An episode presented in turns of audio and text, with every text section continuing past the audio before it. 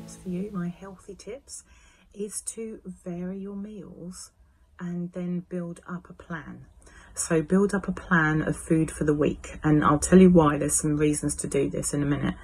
Um, but one of the things I do is I try and look at the week and think, okay, if you're a meat eater, so you might have fish, chicken, uh, red meat, a vegan meal, maybe a fasting day, uh, maybe a, a vegetable day where your main stuff is vegetables, almost like side dishes all the time. Um, the reason I say to do this is what, what you do is you end up working out what makes you feel good. If you're trying to lose weight, you see what makes you lose weight, you know, see which days you feel good, what days, you know, it doesn't agree with your stomach or, or, you know, all these different things you have to consider. Keep a little diary of it, keep a journal, work out what it is that you enjoy eating and makes you feel satisfied. And if you're trying to lose weight, lose weight. If you're trying to gain weight, gain weight. So you work out which one is like optimal for you. And this is what's important. There's so many diets out there. There's so many ways to, um, you know, lose weight, gain weight, this, that, and the other. But the the ultimate thing is, it's it's down to you what you prefer, what makes you feel good.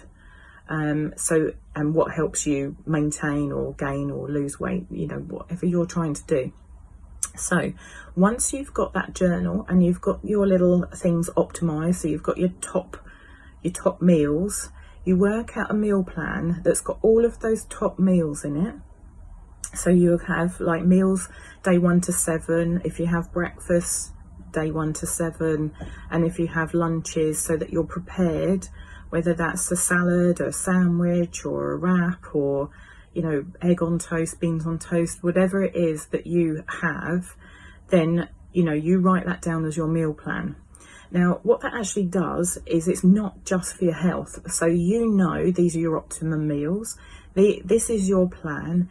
It helps you because number one, you can budget. You budget your whole week. Now, this is okay if you're on your own. So obviously, if you've got a family, you're going to have to adapt this a little bit for you.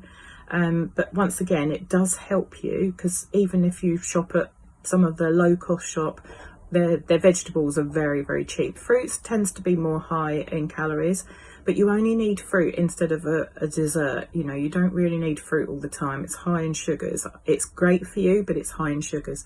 So you shouldn't be having tons and tons of the stuff.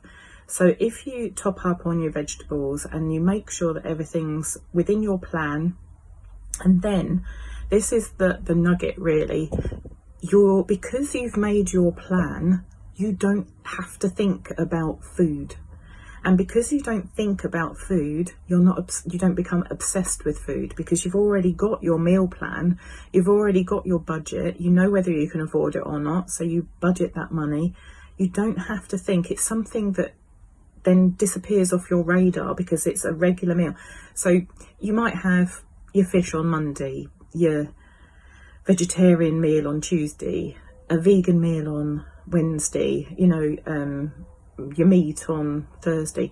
And what you do is because you no longer have to think about food, you can then do other things. You can plan your your days, you know how long it's going to take you to prepare this stuff. And you know, you can do exercise while dinner's cooking. If you're doing a casserole, for example, you don't have to be there or you can do exercise in the kitchen when you're doing it. So if you're trying to lose weight, this is a really great way of taking away the obsession with food because once you've got a meal plan in place that suits you and suits what your goals are, you just stop thinking about it anymore. And this is one of my really top tips, I would say, is just get your routine, get your standard stuff in place.